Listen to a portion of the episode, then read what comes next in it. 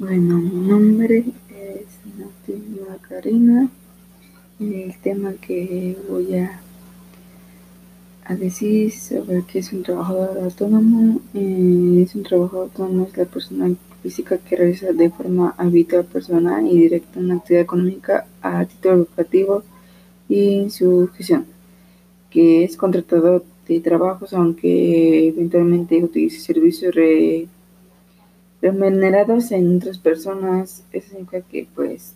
la, el trabajador autónomo se, pues, se presupone a la condición del trabajador autónomo si se o es la titularidad de un establecimiento abierto a la, al público como propietarios o otros conceptos y también se tiene que realizar una actividad de remunerada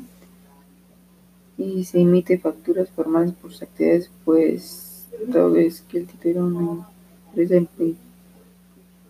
personal puede ser persona individual o persona mayor de edad que tengan a libre disposición de sus vidas. Gracias por